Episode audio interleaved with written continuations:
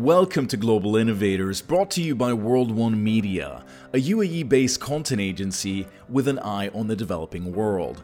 I'm Jim Stenman, and in this podcast series, we meet inspiring individuals exploring new frontiers, risking it all to bring their ideas to life, learning key lessons along the way, and growing as human beings on that journey.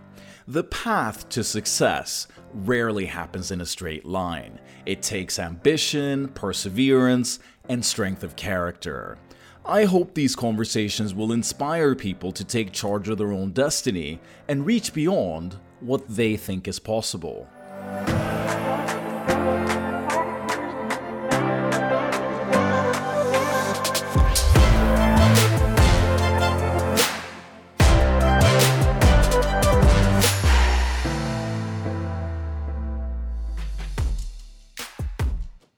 Coming up, Bas Ackermann, a young talent that's shaking up the world of real estate in Dubai, a place synonymous with extreme luxury and record breaking structures like the Burj Khalifa. But as the South African property developer experienced firsthand, there's a huge gap in the rental market when it comes to affordable and flexible options, one that he's now looking to fill by bringing the concept of co living to Dubai tapping into the Emirates' young, often transient expat population, as well as hybrid work models that have already become the new normal. Bringing his disruptive vision to life, though, well, it was a bit of a roller coaster journey, from finding the right partners to delivering the project on time. I caught up with Bass recently. You started working on Hive before COVID, which has really changed the world as we know it. We've seen significant supply chain disruption, which has caused severe delays for businesses globally, and many are also really struggling to find the right talent due to worker shortages.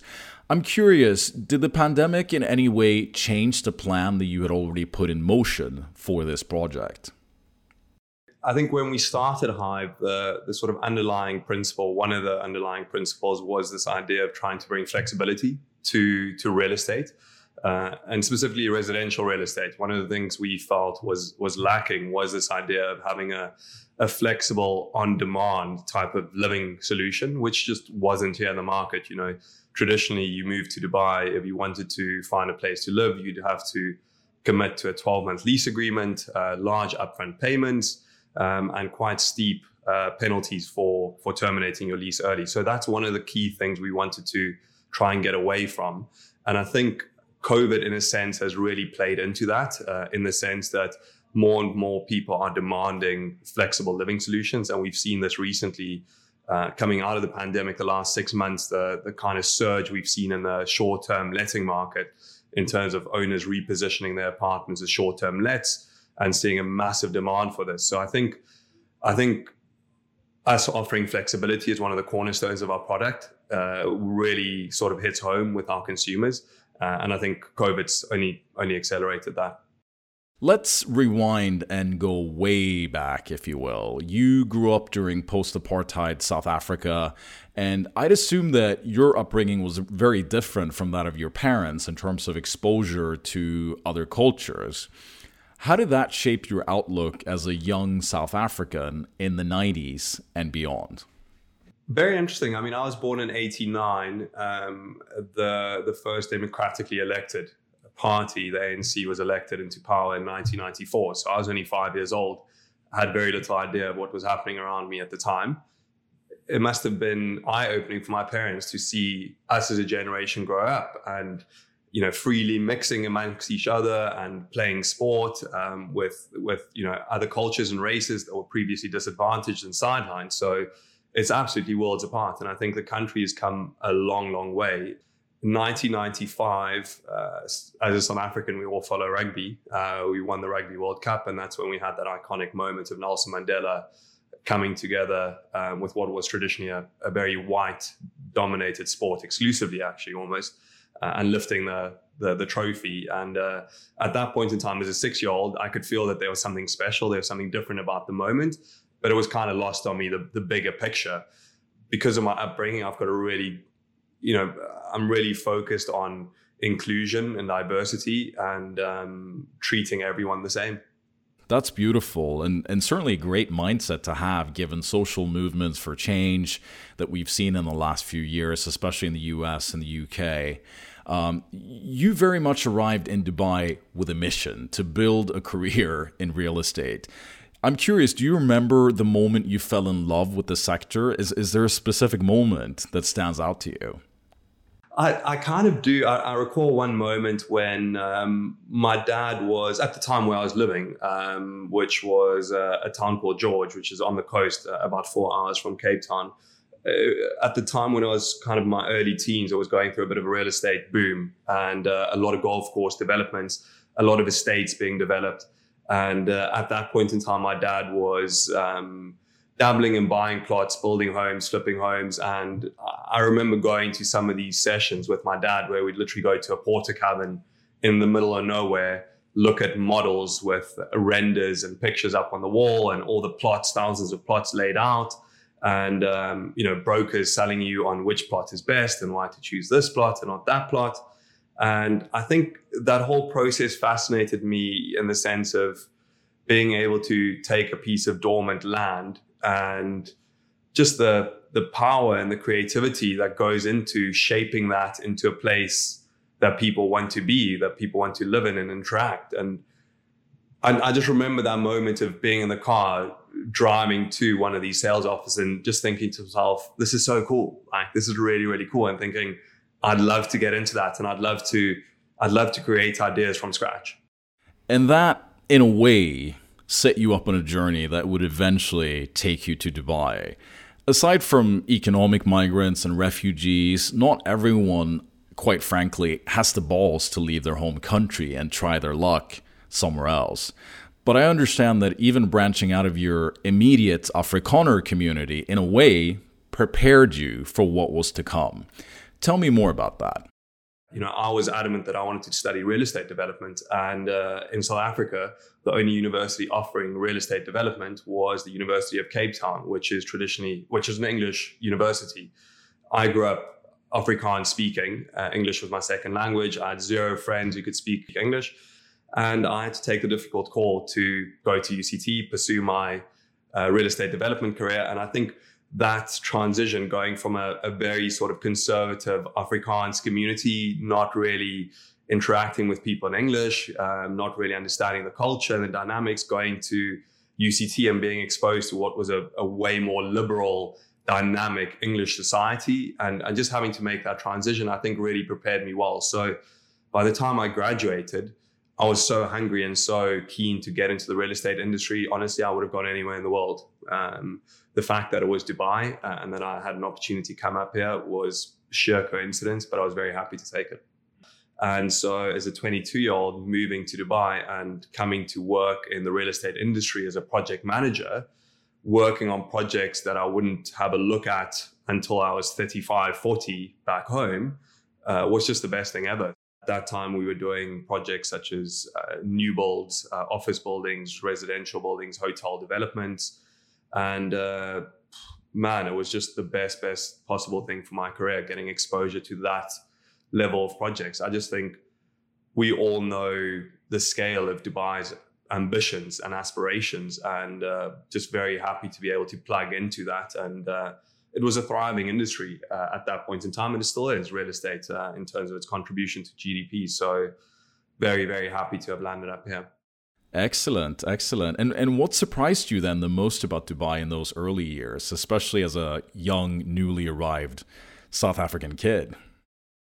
I think it was just the scale and the ambition of of the projects that you saw here. You know, you'd you'd look at a residential development with 20 towers. Um, you'd look at a hotel worth, you know, a billion dollars being developed. And it was just the sheer scale and audacity of the projects. And I think the other thing that, that really struck me was also the, the age of the people working on these projects. You know, these projects often were were led by people that were well advanced and very experienced people, but the people on the ground doing the day to day work were young expatriates. You know, like myself, and I I think I was just amazed at the the opportunity that you have to prove yourself in this place and to advance your career very very early on in, in your career. Absolutely, that's uh, that's Dubai in a nutshell. What led you down the path of starting your own business, especially the idea of bringing something completely new to market like Hive, which is literally just about to launch? I started questioning a little bit the the need for some of the projects that we're working on, you know, in, in the sense of is there really demand and a need for another seven star hotel? Uh, is there really will there be an uptake for another vanilla residential development? And why are we working so hard and stressing ourselves out and for these kind of environment or for these kind of developments? And I think I, I got to the point where I just said, I want to take some time off just to reevaluate whether this is really what I want to do and whether this is really what I'm in love with. And so, with the help of my wife, uh, who really kind of gave me the ultimatum in terms of saying, Bas, either cheer up about your work or, you know, take a little bit of a break, clear your head and find out what you want to do. I finally came to the point where where I said, enough, uh, I'm going to take a bit of time off and just just reevaluate where I want to go. I had this romantic notion of taking a year off and, you know, going on a retreat in Bali and, you know, spending some time by myself and finding out what's the meaning of life and, you know, just kind of, you know, and I thought in one moment an idea would come to me and all of a sudden I'd know this is my passion. I want to pursue this. And I think it was on day four of sitting at home that I started just sitting down at the literally at the kitchen table and saying, you know, what is it that I want to do? And just started sketching on a, on a piece of paper and just throwing ideas around. And, and very quickly, this idea that turned into Hive started to form in my head, you know, and it, it wasn't the, the, the finished product, but all of a sudden, you know, I had a bit of space just to, to be by myself, just to think, let my mind go. And it's amazing how, how quickly you start you know, thinking of different things and ideas start kind of filtering through. And and I think that that was the genesis of Hive ultimately, you know, at uh, four or five days in and started thinking, you know, thinking back to my journey of, of arriving in Dubai as a 22 year old and and the kind of the struggle I went through in terms of finding accommodation and and the the kind of realization of arriving in Dubai and finding this real estate market that was quite quite daunting for a young person to navigate in terms of figuring out the rental market, the brokerage system here, the the check system, the upfront payments. You know, that always kind of stuck with me the the journey I went through. And I guess when I had a bit of time to reflect and sit by myself with my thoughts, I started thinking, you know, isn't there an opportunity there in terms of developing a product that's a bit friendlier towards young expatriates, the you know, the young expatriates that Dubai is so reliant on and that Dubai is always uh, sort of attracting, you know. And uh, yeah, long story short, I think that that's kind of the genesis of Hive. You know, from um, from Uber to Airbnb, bringing new ideas to market, especially ones that save money, can cause a bit of friction, right? Especially from the establishment, because you're disrupting existing business models for those established players. How do you navigate that in a market like the Gulf, where those players often have royal ownership to some degree? It's an interesting one. I think we still we still in our early days. So whilst the idea is def, definitely disruptive in the in the sense of you know disrupting the current residential real estate market, I I don't think you know, and, and the fact that we we haven't launched officially, we're just about to open and bring our first project to life. I, I, I feel like we've probably flied under the radar a little bit for the time being. But at the same time, Dubai is a, a gigantic market, you know, and uh, certainly in the residential space, most of the developers today are very much focused on the off-plan sales market and, and marketing units towards investors, you know. And so I think in that sense, we're probably not the biggest threat uh, to any of the, the bigger players in the market. But we certainly do think that going forward, if we look over the next 10 to 20 years and the emergence of the, the millennial generation and Gen Z and, and their kind of consumer habits and lifestyle preferences, we definitely think this idea of flexible, on demand, convenient living will come through much, much stronger, uh, especially in the residential space. So who knows? Maybe it's maybe it's a case of other developers, you know, noticing what we're doing and thinking, that's a good idea and that's a good way to to kind of capture the the millennial market and most probably also pursuing a similar type of concept And and just how challenging was it to get the regulatory sign off on what you're doing? I'm asking because you know, there's usually quite significant deposits involved when you're moving into a rental here, covering everything from cooling to water and, and internet access. Everything adds up, but you're upending all of that with Hive, correct? Absolutely. I think the, the most challenging part was actually getting buy-in from other stakeholders, you know, in, in terms of investors, investment and, and capital. It's a very, very capital intensive uh, business that we're in. When I left employment, the employed world and the safety of that, that was July of 2017. And uh, as I said very early on, I started working on the idea and I probably spent about six months just holed up figuring out, you know, what what exactly do we want to do and how do we do it in in light of the current regulatory framework, but also making sure it actually stacked up from a financial point of view. That turned into an 18 month journey of literally having nothing else to do but try and find investors, try and find a way to reach them, and then pitching my story and pitching the idea. And 18 months is a long time when you're doing that and uh, having people turn you away you question yourself, you question your idea. And uh, luckily, I was fortunate enough one day, I think I'd, by that time I'd approached uh, more than 170 uh, different investors. And uh, one day, uh, a colleague of mine or an acquaintance of mine called Fadi Sardine phoned me up and he said, Bas, um, I know you're looking for investors. I might have just the guys for you. I think it's worth a coffee. let's go and meet them. I said, absolutely happy. Just tell me when and where, and I'll be there.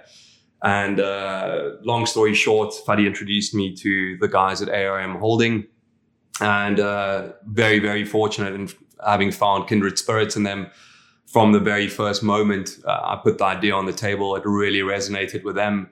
They'd already started bouncing this idea around internally and saying, "Guys, there's a investment hypothesis here. There's a there's a there's a problem in the market, and uh, I think our paths crossed at exactly the right point in time. You know, I'd, I'd spent about two years doing the, the groundwork. Uh, they'd already started looking at this. They they had significant real estate investments uh, in Dubai already, and uh, yeah, good idea. Met good guys with capital um, available, and uh, a new partnership was born. And that was that was July of 2019. So almost exactly two years to the day of kind of having left employment and started Hive.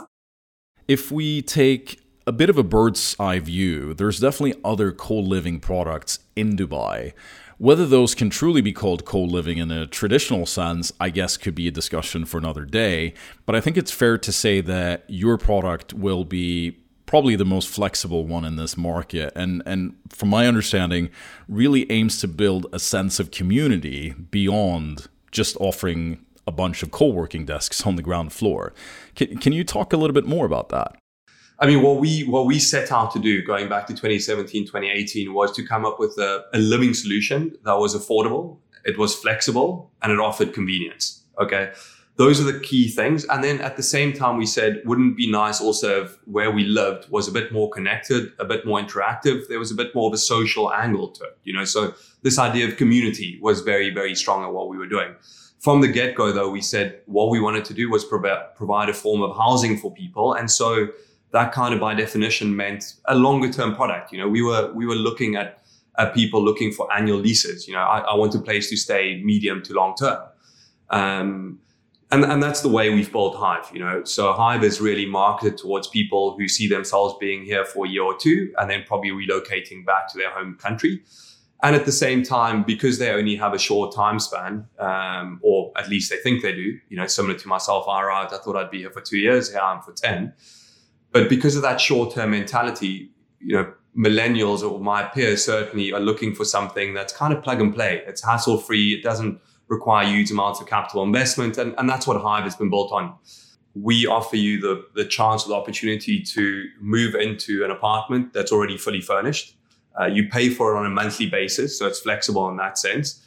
And if you ever want to up and leave, you give us 30 days notice and you move out penalty free. So one of our big um, pain points, or one of my big pain points when I initially moved here was this idea of having to commit to a 12 month lease and then being really locked in and custom in the market being that if you want to terminate your lease because of an event happening, having to pay very, very steep cancellation penalties that frankly are unjustified. And so for us, we said, let's offer a product in Hive where people can arrive. They don't have to go out and buy a whole bunch of furniture. They don't have to pay a broker commission. They don't have to lay out um, a massive amount of cash in the form of two checks or four checks or anything like that. They can literally arrive, furnished apartment, meet you. You pay one month security deposit, you pay one month's rent, and off you go. It's all inclusive. It's fully fixed, so it doesn't fluctuate. You don't have a massive bill one month. Um, uh, so it's fixed in that sense. And if anything happens, give us 30 days notice and you're out of here. So, Bas, you're, you're finally bringing this to market. Looking back, what's been the biggest challenge during the design and construction process? I'm asking because I'm, I'm sure the view is very, very different from the top versus just being an employee due to the sheer number of things you have to juggle in ensuring that uh, you're able to deliver this on time. You know, it's as a small company, uh, and a small business owner, it's just the, the, the sheer amount of different plates that you have to juggle at any one point in time. You know, uh, luckily for me, my background is in real estate development and construction, so I understood the process. But it's it's also very challenging when you are working with other people's money and you've made promises and you've sold people a concept and you really have to deliver on it. You know, and so there's a lot of stress and anxiety and pressure that comes with that. But at the same time, it's extremely fulfilling. In the early stages of my career, I was always delivering certain parts of big projects, and there was there was always someone above me that I was reporting to and taking the final call. You know, and I think sometimes I would feel that a certain decision had to be taken, and often the the stakeholder above me or my line manager that I've been reporting to would would take a different course and you know, oftentimes that seemed like the wrong course of action to me. And I, you know, I think I was a little bit arrogant in that way until until I was on the other side of the fence. And I think one of the things I didn't realize was, you know, the the many different directions you get pulled into when you're the ultimate decision maker in that capacity. You know, you you have financial considerations, you have legal considerations. There, there's so many different considerations where, as a young employee, you don't really see or feel that. You know, and so being at Hive, you know, and sometimes as a silly example, um, you know, a very abstract example, but you know, maybe there, would be a design decision to be made uh, about the building. You know, do we take this design or do we pursue that design? And you know, as a young employee, it would be clear to me, let's go with that design. It's the coolest, nicest, innovative design. You know, but being on the other side of the fence and kind of realizing the financial implications, the maybe the implications on timelines, I think that was really for me the key realization. And the pressure that goes with kind of juggling all those facets. Absolutely. Uh, delivering on the core rather than the bells and whistles. Looking back on the past few years, especially as you're about to launch now, is it fair to say that Bass, the person, has evolved throughout this process? Ooh, difficult question. I, I think I've had very little time to to ponder that. I'd probably say I'm a bit more holistic in how I how I look at matters. I try and really think through problems in a in a much broader way from different different facets. And I think I think one of the things that you do learn and one of the things you have to make come to grips with as an entrepreneur is embracing problems. You know, I think in the early days of my journey with Hive, I I was really intimidated by problems and you know I'd wake up kind of fearful of the problems that I'd encounter uh, that day, you know, that week, and and I was really stressed out and anxious about this, you know, and I I can't remember who it was. It was one of my acquaintances who kind of gave me this insight of looking at it in a different way, you know, kind of thinking of each of I know it's a bit cliche, but kind of thinking of each of these problems as an opportunity, you know, as a hurdle to overcome and something that'll set you apart, you know, and and I think slowly you kind of make this mind shift from looking at at a problem as this daunting monster to kind of thinking, you know what, this is it's an opportunity to tackle something and to to solve something. You know, so it, it's it's not a problem; it's an opportunity to solve something and to move one step closer to where we need to be. You know, and I say that like I get excited by problems. I definitely don't, but I think you know it, it makes it it certainly makes it a bit more bearable the journey. Would it then be fair to say that the the product that you have in Hive could essentially act as a gift to the old bass.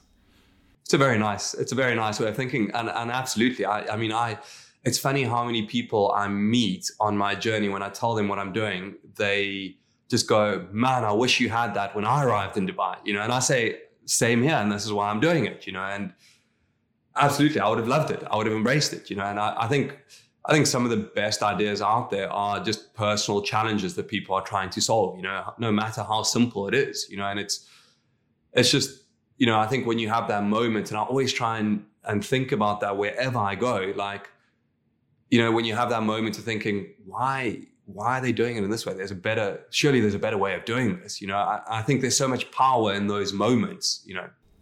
Absolutely. And I have to ask, where do you see this co living trend going globally, especially against the backdrop of COVID 19? I mean, the, the pandemic is not going away anytime soon.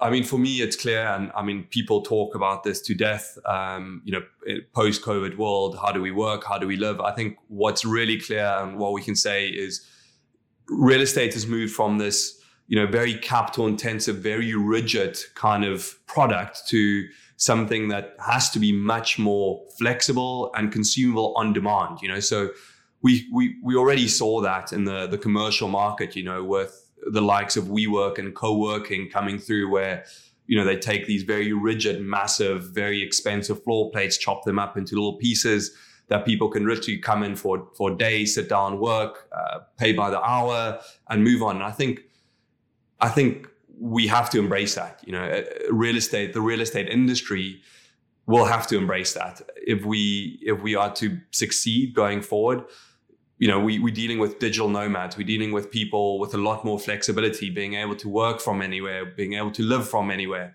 And uh, I think real estate will have to reflect that. In that sense, I think co-living really will have a place at the table, certainly in the sense of it offering flexibility and convenience. And I think my generation certainly are happy to pay for convenience and flexibility.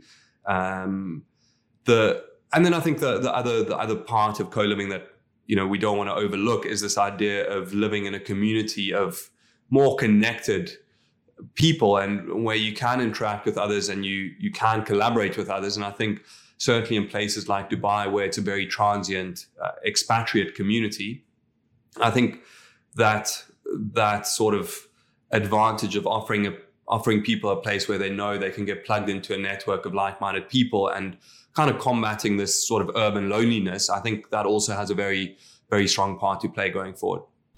So you've um, you've had your first tenants move in, and the, the, the project's official launch is happening very soon.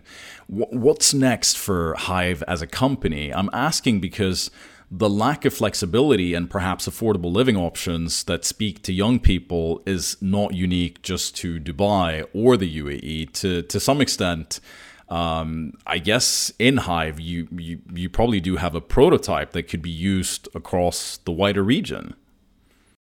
I think for for us, certainly in the short term, we're very focused on just proving this out, um, proving that it works, proving that there's demand for it, proving that it stacks up financially, and uh, then slowly but surely uh, scaling this up. We certainly see room for a few more hives in Dubai uh, itself definitely uh, places like Abu Dhabi. And uh, I think if you look at the UAE in general, you know, and and and the mandate from from the UAE government in, in the sense of attracting young creative talent uh, from from the sort of broader GCC market to Dubai, I think this product will really resonate with them, and we'll probably need more than 120 bedrooms that we have here in JVC to kind of accommodate that demand. So that's that's the next logical steps for us. For me, I'm really passionate, so I'll I'll keep going at it um, until we until we can prove that out. And I think then maybe in the medium to long term, we we'd probably turn our attention to the wider region, places like Saudi Arabia, Egypt, um, Turkey, with you know very young, vibrant uh, populations, uh, and look to to scale the product and take it to those markets as well. And finally, Bas, I understand that uh, Hive isn't your only baby on the way. Absolutely, yes. So, uh, so that's the next big step on my journey. So uh, it's funny because I Hive Hive JVC's pretty much been my baby for the last four years, and and that's that's kind of coming to fruition in uh, in January February of 2022, and then at the same time my wife's expectant and due date early Feb of 2022 uh, with a, a baby girl. So I'll have uh, both my babies. So be a challenging, daunting time, but I'm super excited, super excited for for fatherhood.